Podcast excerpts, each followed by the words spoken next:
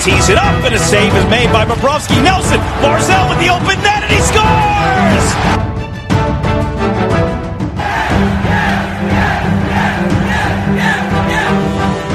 Hi, and welcome to the Locked On Islanders podcast, part of the Locked On Podcast Network, your team every day. I'm your host, Gil Martin. I'm an Islanders columnist and historian, and I wrote the book Ice Wars, which covers the complete history of the Islanders' rivalry with the Rangers from 1972 to the modern era. All right, everyone, welcome to the Monday edition of the Locked On Islanders podcast. Today's podcast brought to you by RockAuto.com. Amazing selection, reliably low prices, all the parts your car will ever need. Visit RockAuto.com and tell them that Locked On sent you. All right, we have got a lot to get to, folks. Look, August 1st finally came. The Islanders played their first meaningful game since early March. We will break it down, analyze it, and tell you why this win has me feeling very optimistic about the Islanders' chances of winning this opening round series. There are some concerns, but overall, a very solid job by the New York Islanders. We will analyze it all, break it all down, and tell you why. We have our Islanders' birthday of the day coming up, and we'll start thinking and looking ahead to game two of this series. And look, games two and three are coming on back to back days, Tuesday and Wednesday. So Islanders have to be ready because they've got to at least split those two games if they hope to emerge victorious. Now, if there's something on your mind, Islanders related, a question, a comment, a topic you'd like us to talk about, just shoot us an email. The email address, lockedonislanders at gmail.com. Leave us uh, your name and where you're from, like, you know, John from Massapequa, and uh, we're more than happy to mention you on the air when we discuss your email or your topic or your question. You could also follow the show on Twitter at Locked On Isles, and you could follow me, Gil Martin, on Twitter at Ice Wars NYR. VSNYI. All right, the Islanders winning game one, two to one, and beating the Florida Panthers. Yeah, it was strange playing a playoff game with no fans in the stands, but again, just happy to see hockey again. And most of the Islanders players really did look ready to roll and the Islanders, I think the best part about this, a lot of little things going right for the Islanders, but in a big picture situation, the Islanders played their style of hockey from the opening faceoff. And, you know, we talked on Friday's show right before the game, and we said, you know, the worst thing for the Islanders is if this is a run and gun uh, wide open kind of a hockey game. If the Islanders are going to do that and play for a six to five kind of a, a, a game, they're most likely not going to win it. But if it's a tight checking contest, the Islanders have a much better chance. And you know what? From the beginning of the game, the Islanders did exactly what they set out to do. And you know, we went over the list of the important things to look for in this series, and the Islanders really did check most of the boxes. And, you know, defensively, they played overall a very, very solid game. And yeah, you know, the Islanders, 28 shots uh, allowed in this game but how many really, really good scoring opportunities? And the answer is not too many. And that is the key. And they really held the top guns of the Florida Panthers to a limited number of chances. Alexander Barkov, three shots on goal, no goals. Mike Hoffman, their leading goal scorer, one shot on goal in this game. Jonathan Huberdeau, two shots on goal. Now, he scored on one of them. But again, you're taking their best players and limiting their scoring chances.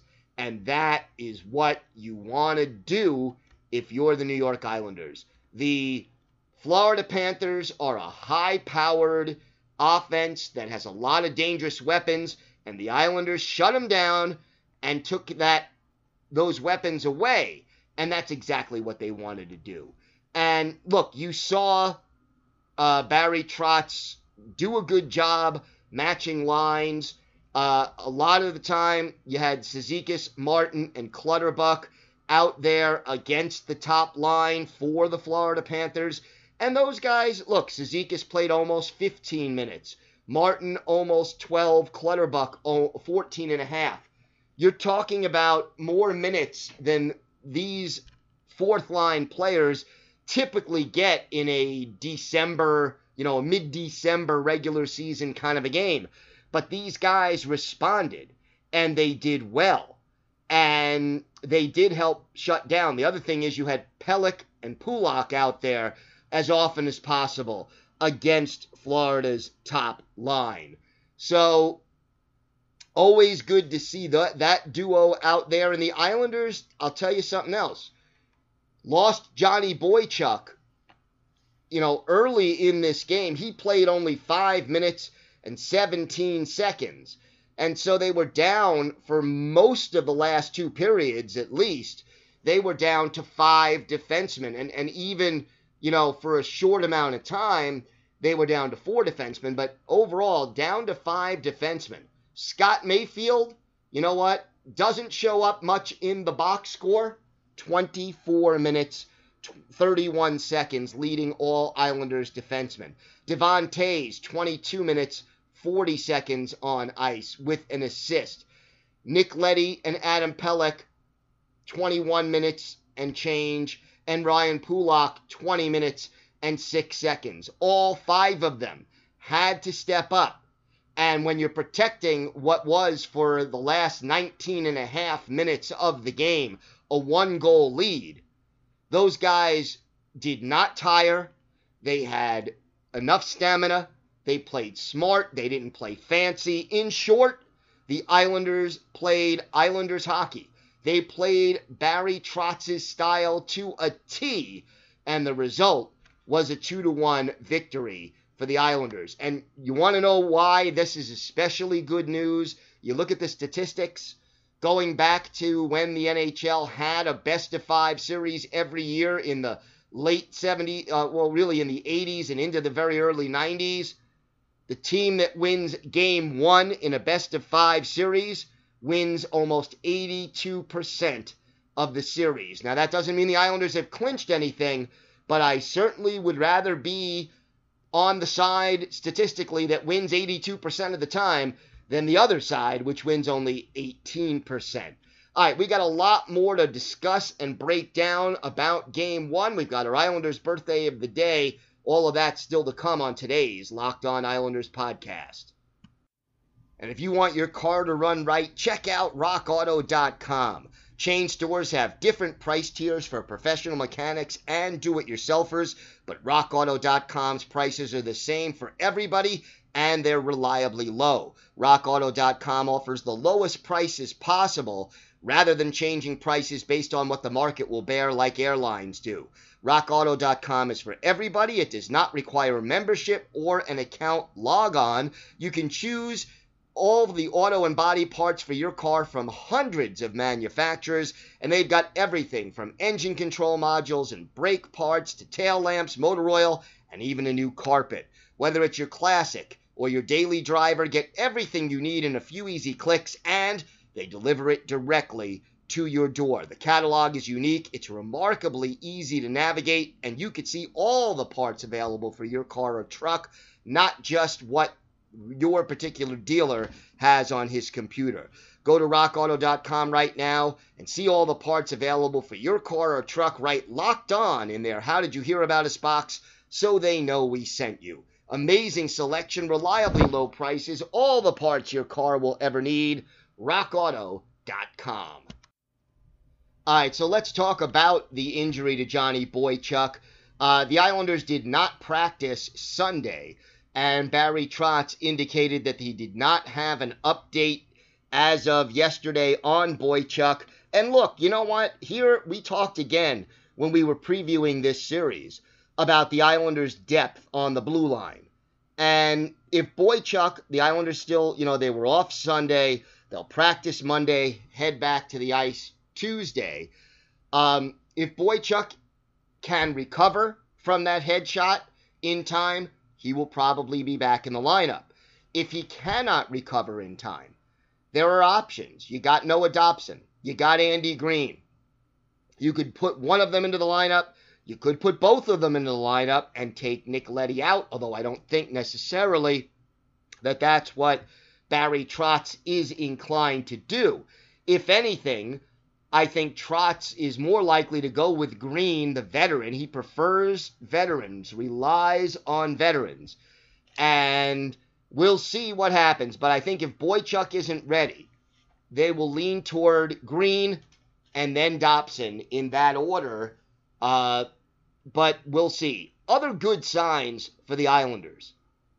Uh, again, the defense played well. They limited the top line face-off circle. Another one of those little things that we talked about that could make a difference in this series. And again, Matthew Barzal, 7 out of 9 in the face-off circle. Jean-Gabriel Pageau, 8 out of 10 in the face-off circle. Those are key things you needed. You also had a goal from the third line, and that is huge for the Islanders. Pageau getting his first goal of the playoffs in the third in the first period. Derek Brassard played well with Pageau. That duo seems to have a certain amount of chemistry. And Tom Kuhnhackl replaced Ross Johnston, finished out that line, made it click, and that was a, another one of the positives. Simeon Varlamov, again, a positive for the Islanders didn't get tested often, but got the job done when he was tested. 27 saves out of the 28 shots that he faced, a 964 save percentage for Varlamov, and that was encouraging. And you know what? On those few occasions that he did need to step up, he did. And that's what you need from your goaltender. And the other thing is that the power play came through. The special teams kept the Panthers off the board. Florida did not score a power play goal, and the Islanders did. Beauvillier on the power play from Toews and Bailey at 3:39 of the second period. And you know, the first power play wasn't good. The second power play was a little better. The third one results in the goal, but the improvement was encouraging.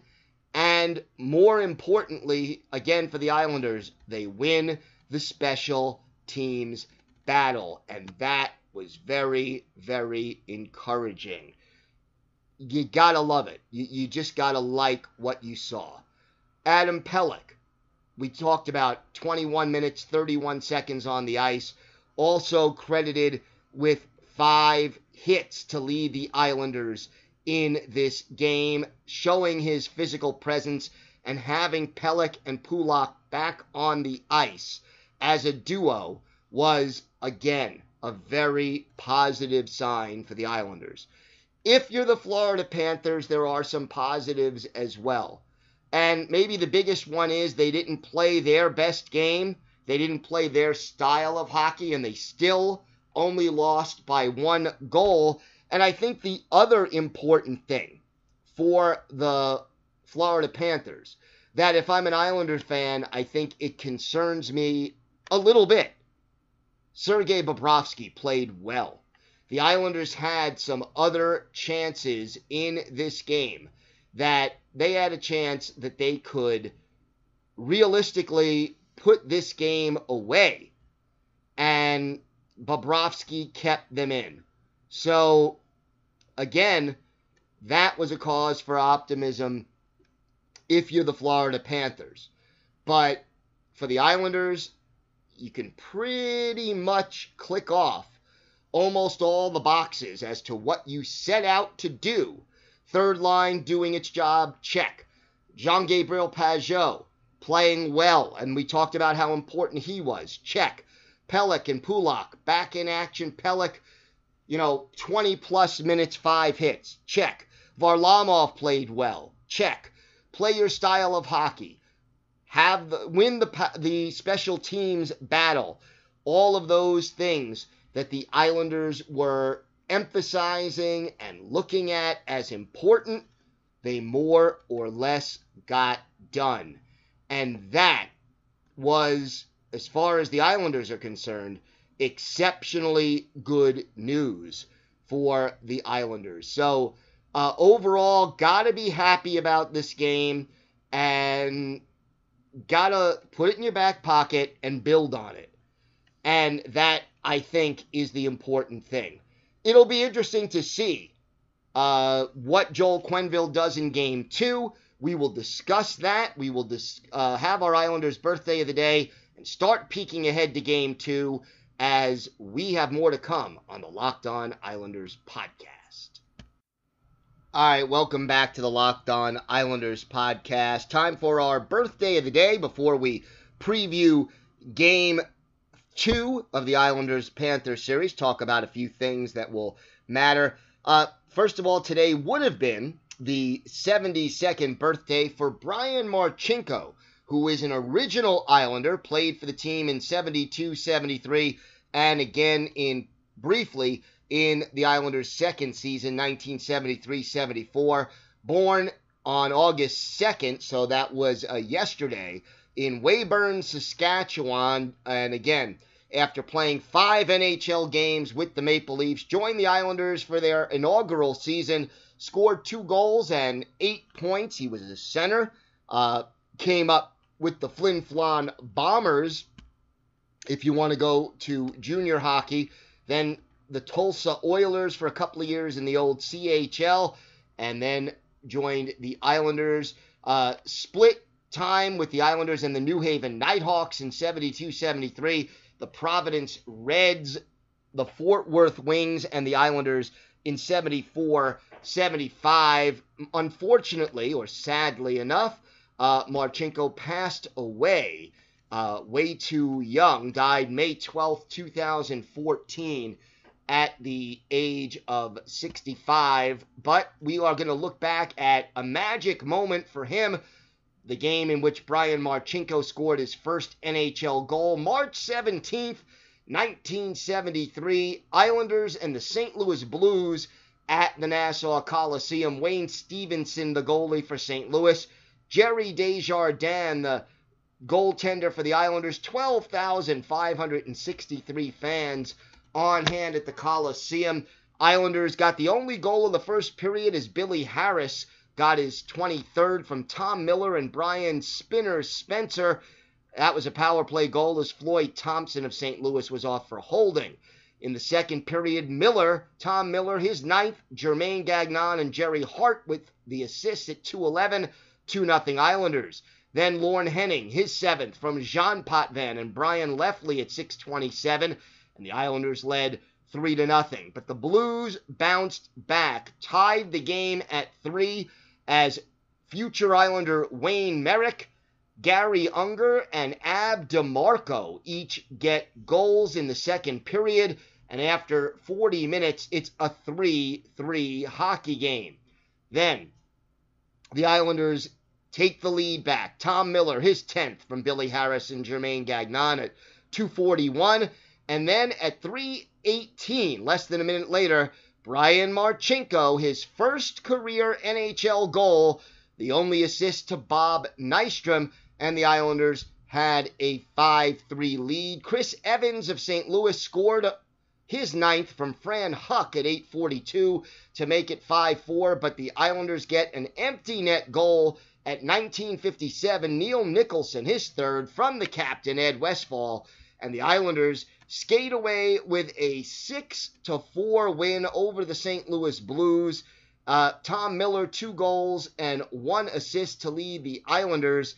As far as the plus minus, Neil Nicholson and Gerry Hart were plus threes, and shots on goal wise, Billy Harris and Tom Miller tied for the team lead at four each. Islanders outshot 36 to 20, but Desjardins played very well to earn his fourth win of the season, and the New York Islanders uh, get a win, their 10th win in the history of the franchise, to improve their record to 10, 58, and 5. Uh, but magically, for our uh, Islanders' birthday of the day, Brian Marchinko, his first career NHL goal. All right, now some questions as we start to look ahead at what might be coming in game two. I think, you know, here's the thing that Joel Quenneville did, and Joel Quenneville is an excellent coach. I would tend to think, you know, he put all of his best players together in game one on that top line. You had Barkov and Hoffman and Huberdeau, and you get the feeling he's going to spread those guys out in game two and try to mix things up and get some more scoring from some of his other lines. You know, the Islanders are a defensive oriented team. They play defense first.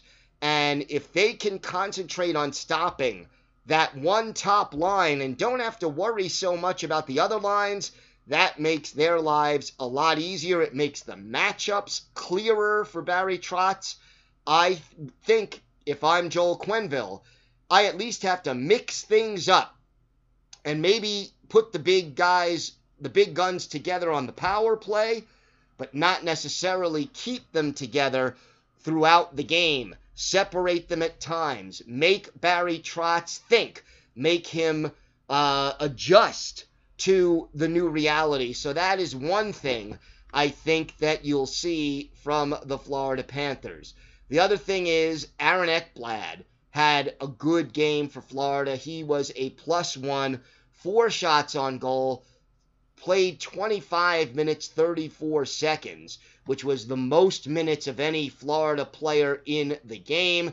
I think they will try to rely on him more uh, and show, you know, showcase his ability under the circumstances.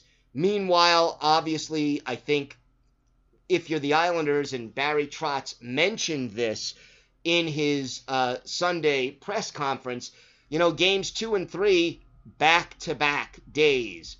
Don't be surprised if the Islanders go with Thomas Gra- Thomas Greiss in one of those two games, probably game three, especially if the Islanders are up two games to none. Uh, according to Trotz, Varlamov beat out Greiss by a nose. That was his quote. Uh, for the starting goaltender spot.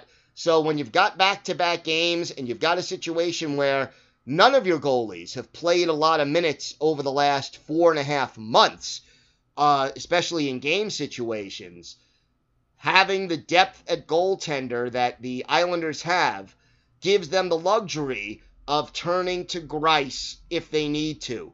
And again, wouldn't surprise me if Greiss is the starter in game three but Varlamov definitely looking good in game one, and that is definitely encouraging. Uh, Brock Nelson, five shots on goal. Anthony Beauvillier, four shots on goal for the Islanders. And those guys looked strong together. I don't think we're going to see major lineup changes for the Islanders, with the possible exception of Boychuk. Tom Kuhnhackl you know, again, uh, Trotz going with the veteran over the less experienced Johnston, but Kuhnhackl played well. The gamble or the hunch paid off for Barry Trotz, and you see why Barry Trotz is one of the better coaches in the National Hockey League. All right, that wraps up this edition of Locked On Islanders. Now tell your smart device to play the most recent episode of Locked On NHL for a league wide perspective on the National Hockey League. Have a great day, everybody. Game two just around the corner. And of course, Let's go, Islanders.